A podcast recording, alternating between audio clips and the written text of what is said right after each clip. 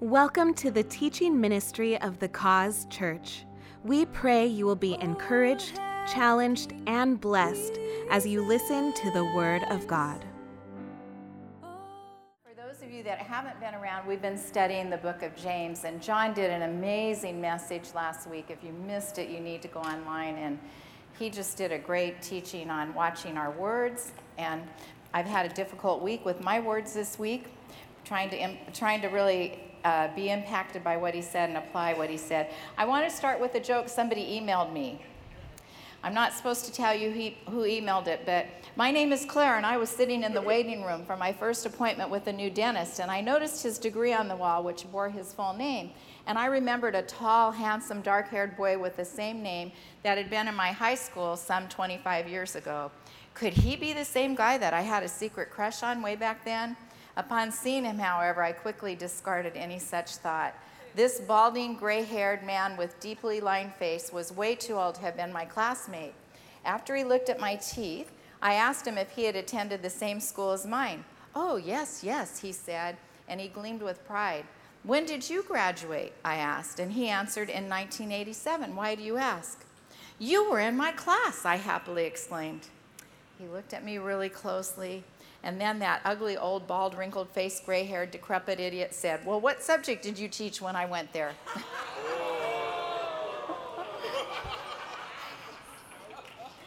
All right, so we're going to be studying tonight. I'm, I'm just saying.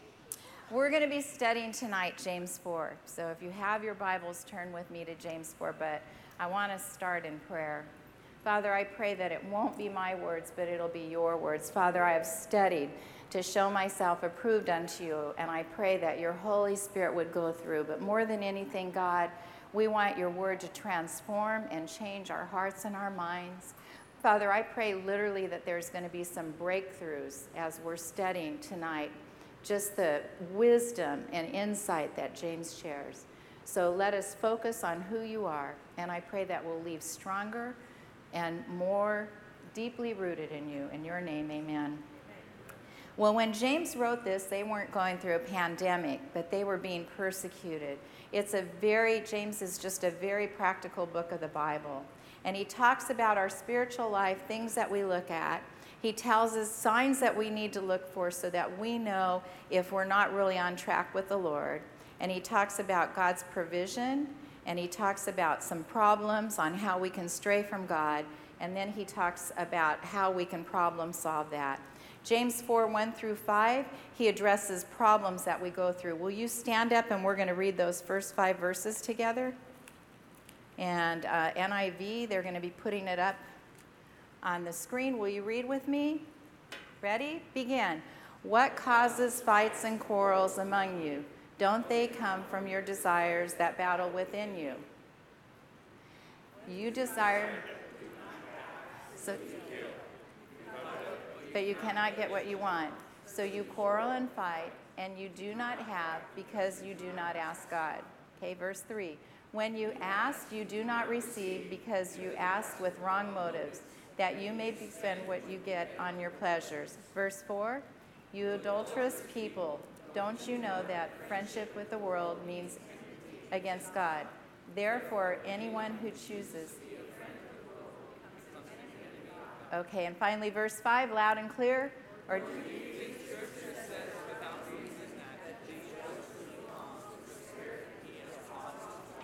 Good job. High five somebody as you sit down. So, the first thing that James talks about in James 4 1 through 5 is strife in relationships. Why is it that God created us to have fellowship, and one of the most difficult things in life is getting along with the people around us? He says, What causes fights and quarrels among you? I looked up the word quarrel, and the definition came up. A quarrel is a heated argument, typically about a trivial issue between two people who are usually on good terms. Wow. What's the difference between a fight and a quarrel? A fight can be physical, it can get really physical, but a quarrel is always verbal. I have a video I want to show you, an example of a quarrel that went into a fight. Look with me on this. That's from Top Gun, by the way. I love how they're fighting and then all of a sudden they back off. So James very straightforwardly says, What causes quarrels and fights? And he's talking to us and he talks about how we tend to have conflicting desires inside of us. And he's saying that really, bottom line, there's something wrong, and we tend to blame the person we're with when the bottom line is it's something going on inside of us. And it's causing us to take it out on other people.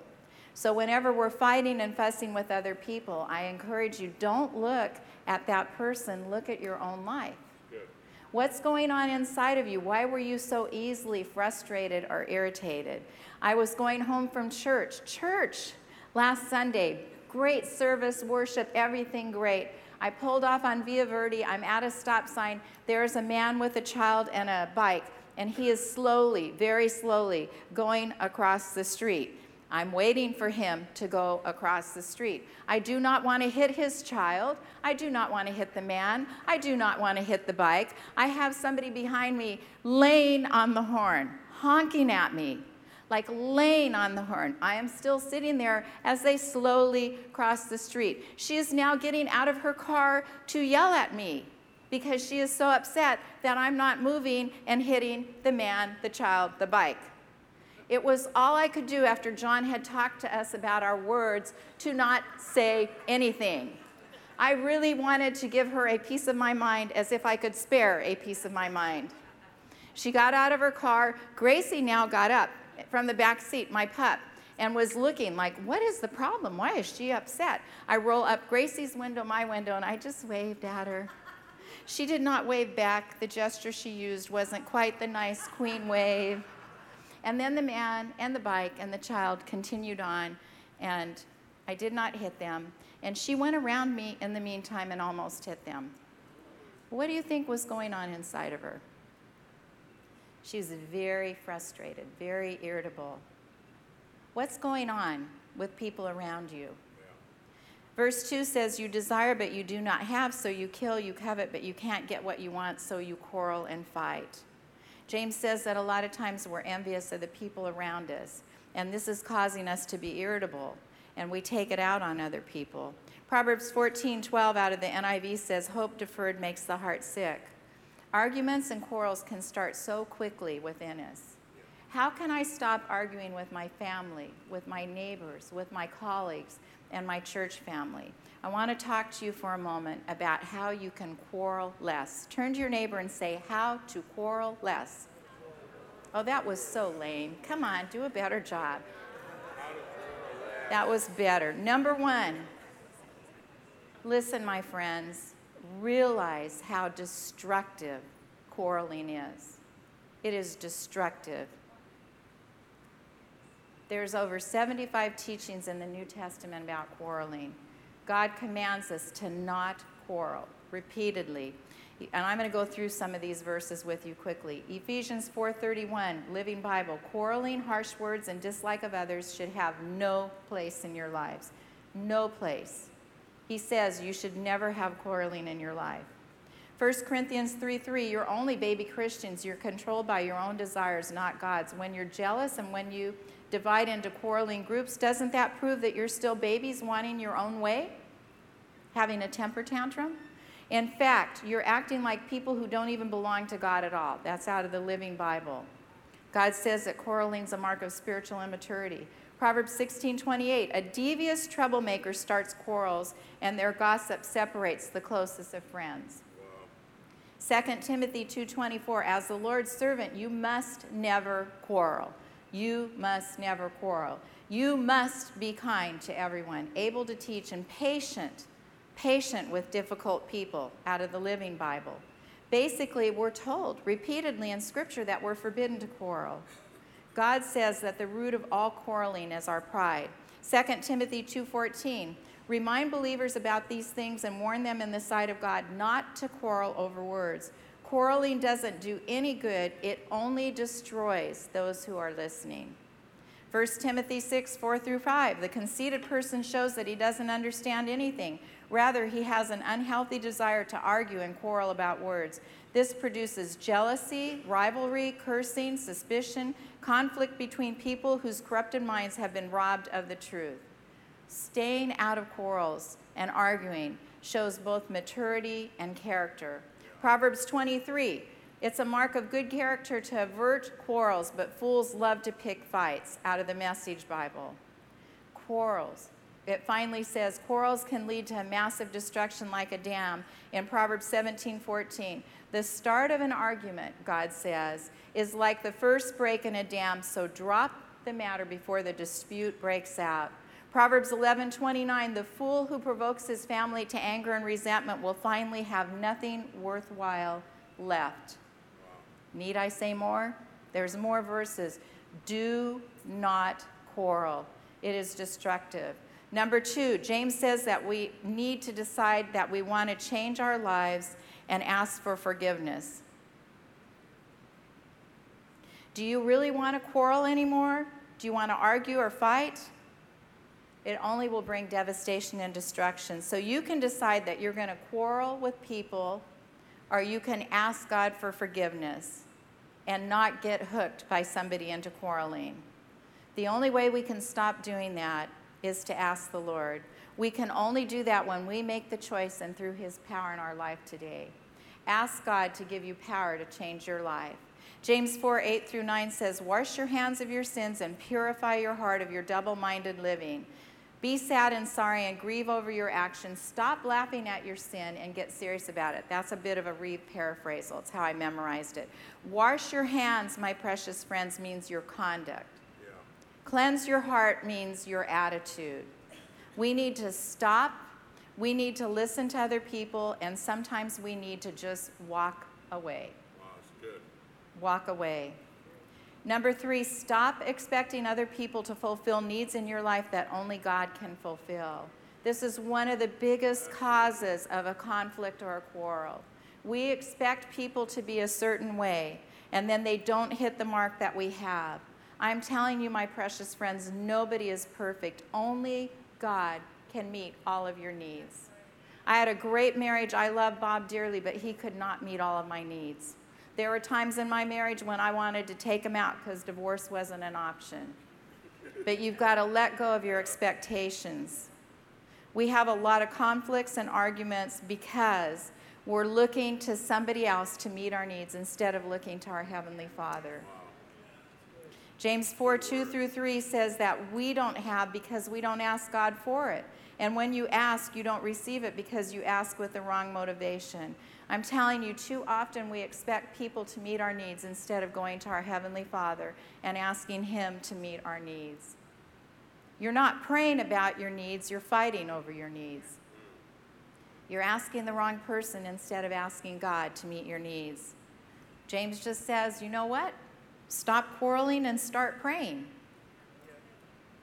I speak over all of you that you'll do that that you'll stop fighting and saying words that bring destruction and tear people apart, and that instead you'll go to the Lord in prayer.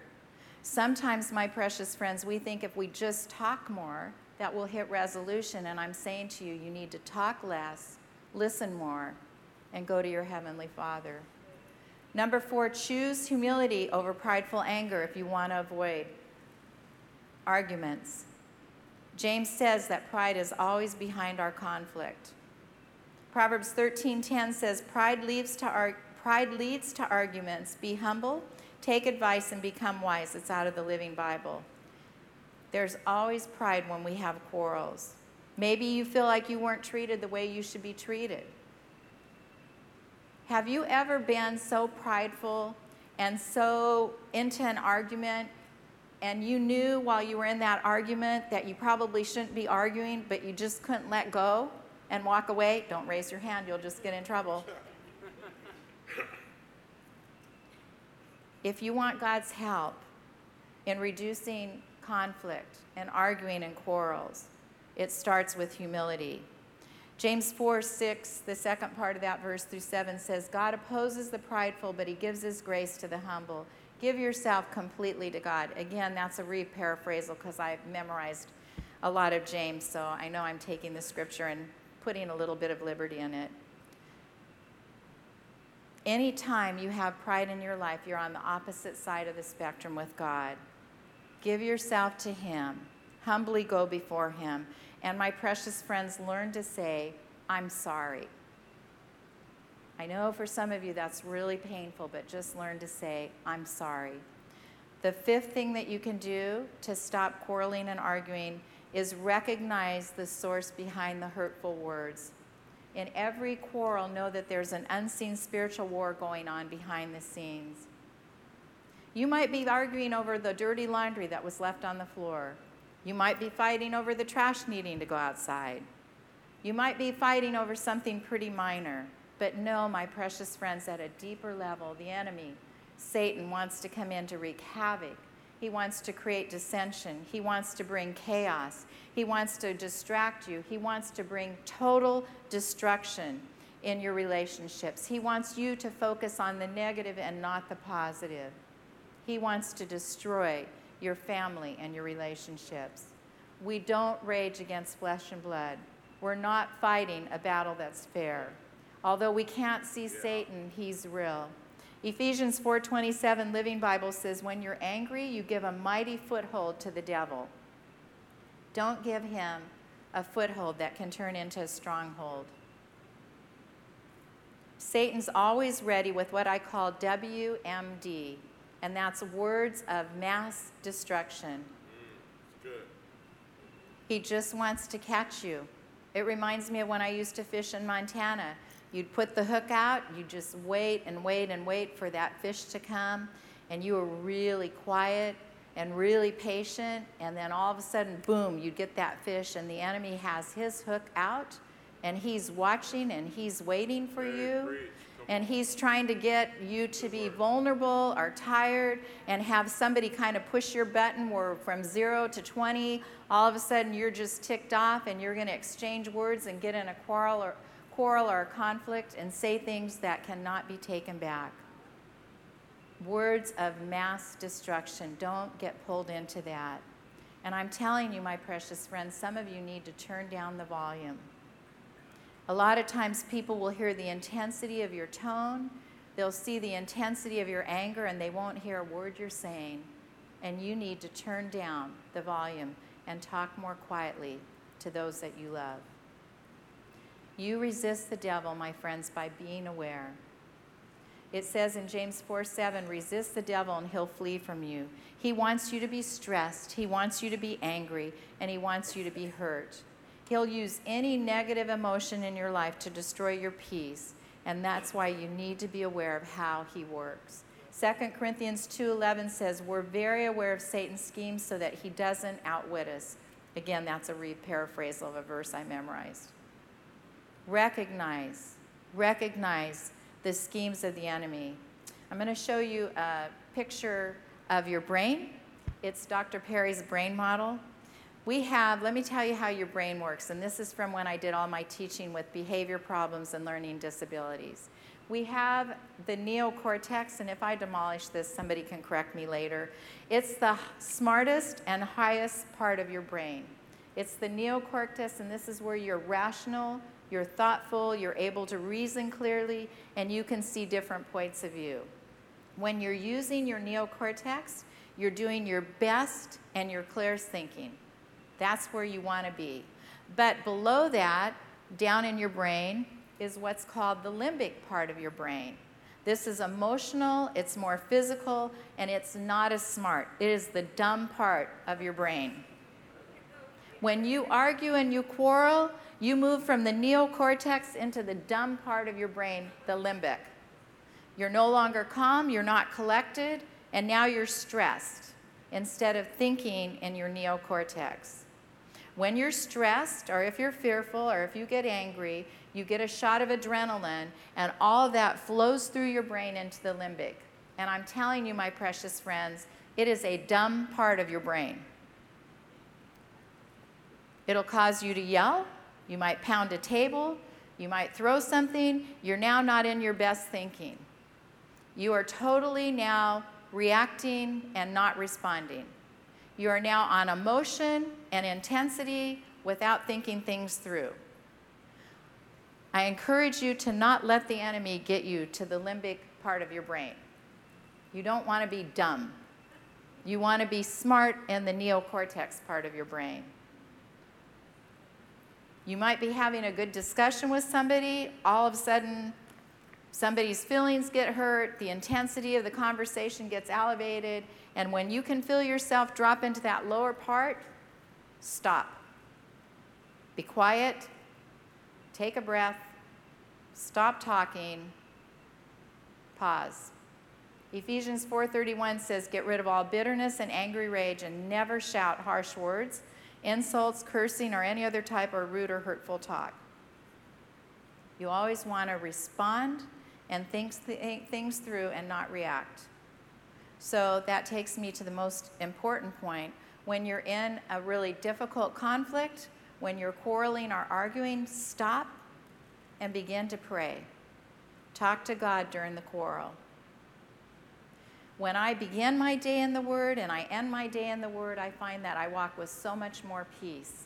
When I spend time in the Word, it helps me to really be careful and be more on guard and resist what the enemy has. James 4 8 says, If you draw close to God, He'll draw close to you.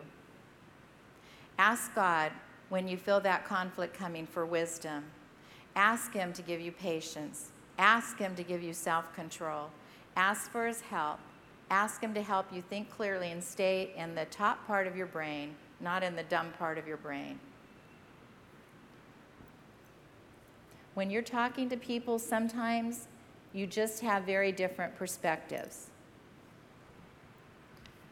Mary, when I show this to you, what do you see?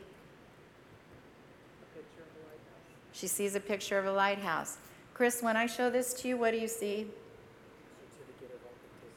He sees a certificate of authenticity. It's a big word. Are they looking at the same thing? Yes. Are they seeing the same thing? No. They're seeing things from a different perspective. My precious friends, sometimes you need to stop because you're fighting with somebody and you're really looking at the same thing, but your perspectives are so very different. And you need to stop and do a pause and see things from their point of view. That's called a paradigm shift, I think. I don't know. Bob used to Bob used to say that. Number 7, invite the Lord to manage your thoughts and words. Colossians 3:15 Let the peace that Christ gives control your thinking because as members of Christ's body, you're called to live in peace. Say, Lord, I want you to manage my thoughts. I want you to manage my words. 2 Thessalonians 3:16 Now may the Lord of peace himself give you peace at all times and in every way. The Lord be with all of you. Is there somebody in your life right now that you're having a hard time with? Can you just think about if the Lord was right there sitting with you, what would he say? How would he talk to them? As you visualize the Lord there with you, can you hear Him coaching you and telling you how you should be thinking and how your heart and mind should be? Those things will help you to not quarrel. Okay, now back to the problems that James talks about in, in the beginning of James. The second sign of spiritual, uh, a spiritual um, deficient life is you have not. So the first one is quarreling. James says, You desire, but you do not have in James 4 2. There are certain attributes that we as Christians should have. The fruit of the Spirit in Galatians 3 22 through 23 love, joy, peace, patience, kindness, goodness, faithfulness, gentleness, self control. Listen, when you're not experiencing these in a consistent way in your life, then you know that you're off. Something's off. You need to be aware that you're drifting from God. Why don't I have patience? Why am I not experiencing peace in my life? Why am I not settled and feeling joy? You need to go back to who the Lord is. The third sign that you're wandering in your life away from the Lord is you do not ask God. And he talks about that in James 4 2. Notice he says, You quarrel and fight, you do not have because you do not ask God. He is talking here about having a prayerless life, having a weak prayer life instead of having a life filled with prayer. 1 Samuel 12 23 says, As for me, far be it from me that I should sin against the Lord by failing to pray for you. Too often, my friends, we get to the point where we quit praying in our life. We give up. Yeah. I want you to really sincerely assess and look at your prayer life. Is it vibrant? Is it something that you look forward to doing each day? Is it something that you do consistently? If you're not having a great prayer life and if you're feeling like the Lord's not answering your prayers, then you're not on target with who God is. The fourth sign of a spiritually deficient life is you do not receive from God. In other words, you're not receiving answers to your prayers on a regular basis. It says in, in verse 3 when you ask, you do not receive because you ask with wrong motives. Let me just give you a few things that are wrong motives. Sin will block our prayers from being answered. God oftentimes will not hear our prayers until we get the sins out of our life and ask Him for forgiveness. The second thing that blocks our prayer life, when we have an unforgiving heart. Unforgiveness will block your communication with God. It says in Mark 11, 24 through 26, I tell you, you can pray for anything, and if you believe that you received it, it'll be yours. But when you're praying, first, Forgive anyone that you're holding a grudge against, so that your Father in heaven will forgive your sins too. The third thing that blocks your prayer life is a lack of faith. A double minded person won't expect to receive anything from God. It says in Hebrews 11 6, it's impossible to please God without faith. Anyone who wants to come to Him must believe that God exists and that He rewards those who seek Him. The fourth thing is we give up too early on our prayers. Sometimes we want God to answer our prayers and we've prayed for a while. Maybe it's been a month, a week, a year, and we give up. I'm telling you, my grandma, my dad's mom, I talked to her from the time I was 16 until I was 60 about the Lord. My grandma did not accept the Lord into her life till she was 101. 101. My dad started praying for her when she was about 30. That's a long time to pray. I'm convinced that if we would have given up, she wouldn't be in heaven now and have eternity. Sometimes God wants us just to press through our prayer and not expect that we're going to get answers immediately and just keep praying. Why would we quit praying about something that's so important? Her eternal life. You guys got really quiet. The fifth thing that blocks our prayers is when we pray with wrong motives. James 4 3 says, When you ask, you don't get because your motives are all wrong and you only want what gives you pleasure. He says you don't have what you're asking for because of your motives. So if we're asking for things simply because of what we want to get out of it and how it's going to benefit us and how it's going to bless us, and if it's not in line with God has, He's not going to answer that prayer. And then finally, the fifth and final sign that we are spiritually drifting away from God is worldliness. We look more to the world in terms of how we live than we do at Christ. If people looked at your life, would they know you're a Christian or would they think you're a part of the world? But praise God, James in, in chapter 4 verse 6, he talks about even though we can drift away from God and we can have all these challenges and all these problems, that God gives us undeserved favor and grace. And that we can't do things on our own effort, but through Him, we can do things. Even though we have these issues and we sometimes mess up and we're not praying and we're quarreling and we're fighting and we're not displaying the fruit of the Spirit, we can go back to the Lord, and through His power and strength, we can change. How do we do that? He talks about that in James 4 7 through 10. Number one, he talks about submit yourselves then to God. Resist the devil, and he'll flee from you. Basically, he's saying if there's anything in your life that you knowingly know is going against God's will, and you don't care anymore, you need to go back and submit yourself to God. Our power over the enemy is when we're submissive to God. The more we walk in obedience to our Heavenly Father, the less the enemy can touch us. And I say that one more time. The more we walk in obedience to the Lord, the less the enemy can touch us. The decision is ours, the power is God's. The second thing is we're supposed to resist the devil. If you're experiencing a lot of temptation in your life, it's really important to rely on the Lord. Rely on the Lord before you make a decision and know that there's consequences for every decision that you make.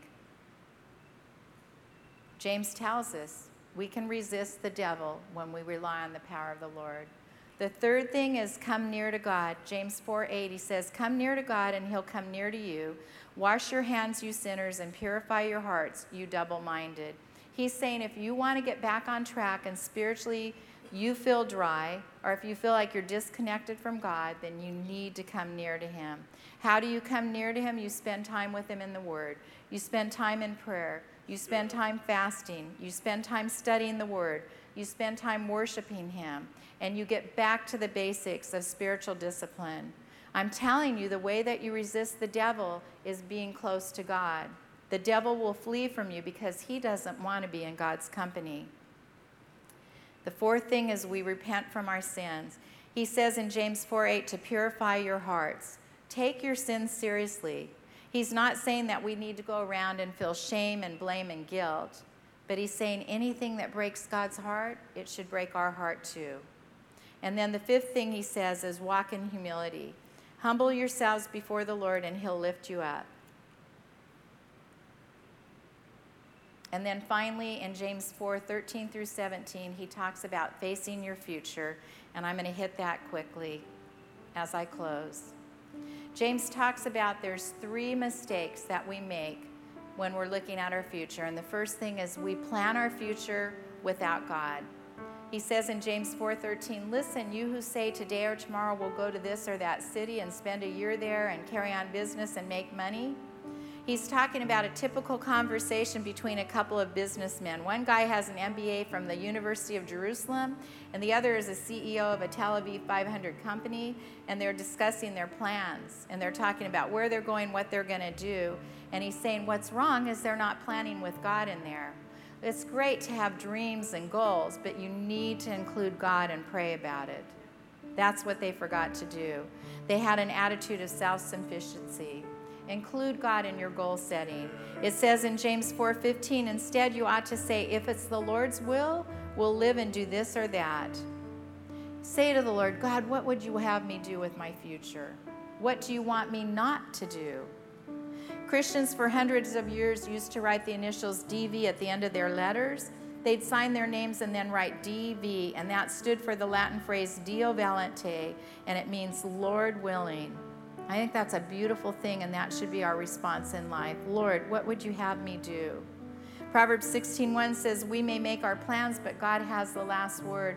Proverbs 16:9 says, "We make our plans, but we count on God to direct us." Stop praying, God bless what I'm doing, and instead say, God, help me to do what you'd have me do. Guide and bless me in what you want me to do. The second thing that James talks about is we presume about tomorrow. He says in verse 14 through 16, Why you do not even know what will happen tomorrow. What is your life? You are a mist that appears for a little while and then it vanishes. Instead, you ought to say, If it's the Lord's will, we'll live and do this or that. As it is, you boast in your arrogant schemes, and all such boasting is evil. My precious friends, life's unpredictable. Life's brief. It's a mist. We don't know what's going to happen tomorrow. Proverbs 27 1 says, Don't boast about tomorrow, for you don't know what a day may bring forth. I don't know what the future holds, but I know God who holds the future. In Psalms 35 15, David says, Lord, my days are in your hands. Don't make the mistake of planning your future without God. Don't make the mistake of presuming that you can put off today and do things tomorrow. You need to live one day at a time and live life to the fullest. Beware because sometimes something starts out as a temporary condition and it can easily become a permanent lifestyle. Well, we'll spend more time with the kids later when we make a little bit more money and get the house that we want. Well, we'll do this later. We'll serve at the church later when we're not so busy doing this and that. I'm telling you, my precious friends, what you put off today can become permanent, and tomorrow may never happen where you'll get to do that.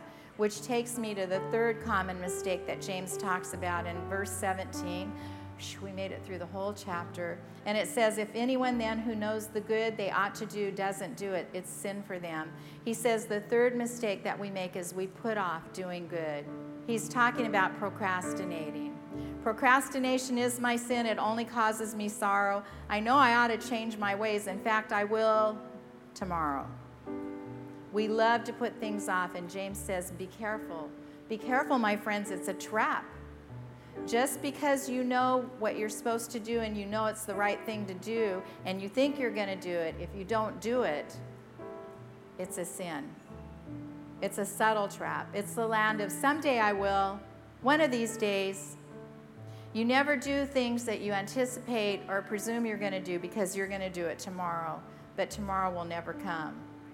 My precious friends, the solution is do it now. Proverbs 3:27 through 28 says, "Whenever you possibly can, do good to those who need it. Never tell your neighbors to wait until tomorrow if you can help them now." There's three things that you can do with your life, my precious friends. You can waste it, you can spend it, or you can invest it. Where you spend your time will determine where you spend eternity. You can make a difference and make your life count. Whatever you intend to do for the Lord, I'm telling you tonight, do it now.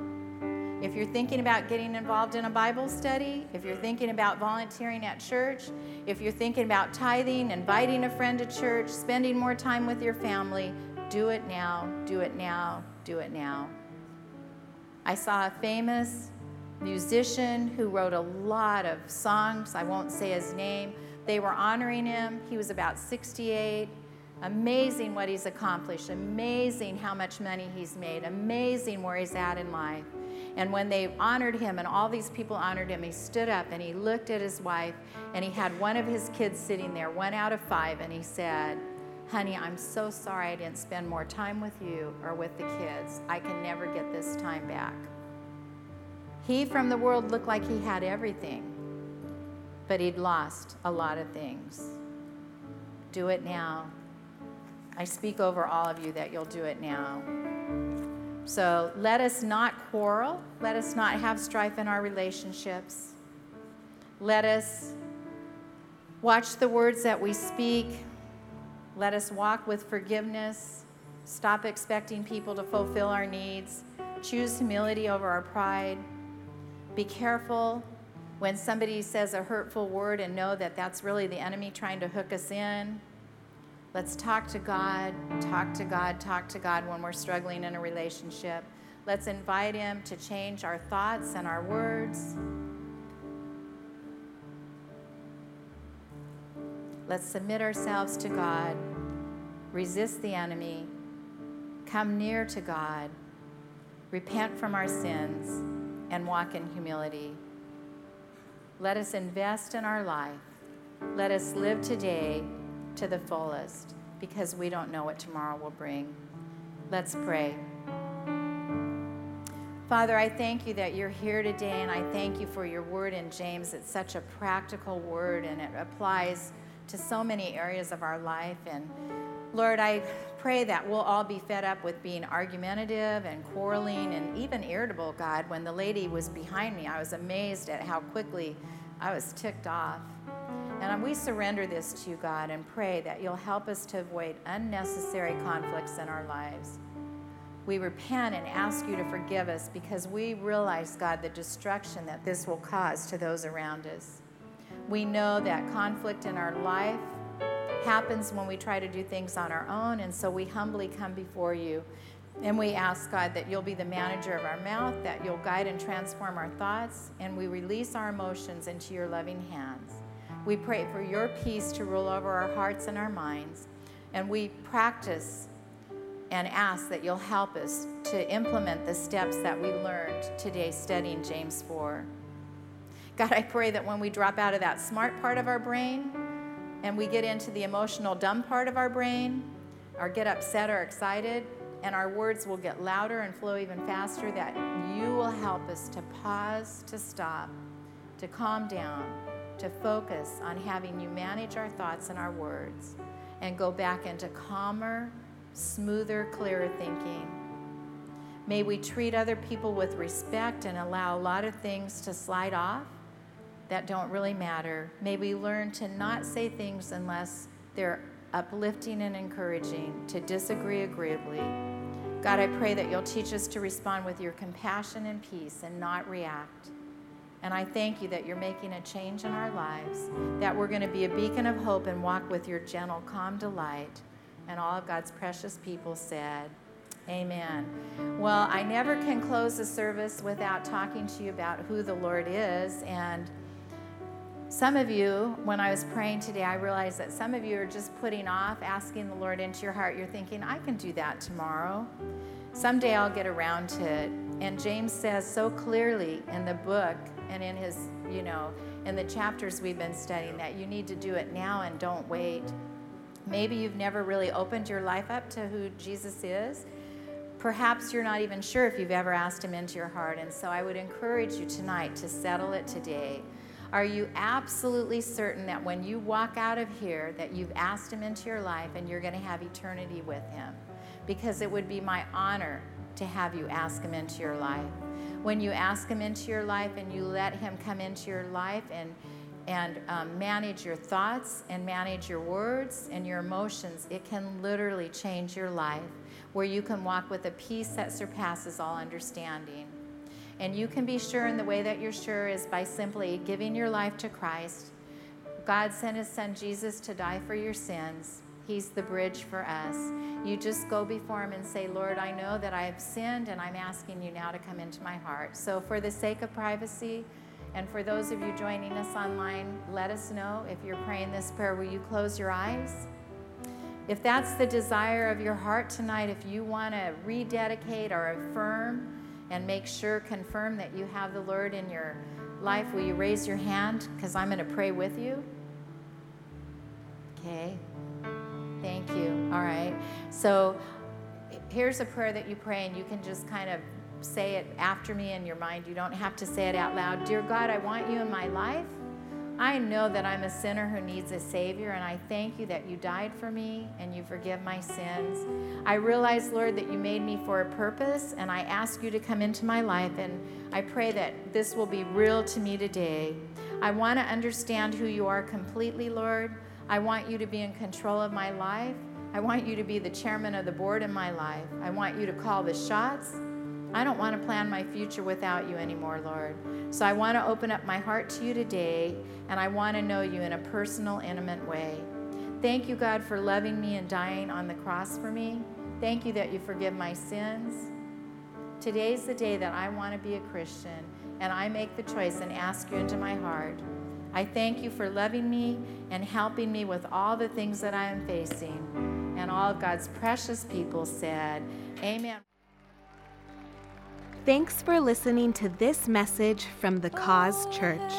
For more information about the cause or for further resources, visit our website, thecause.cc, or call 714 255 0930.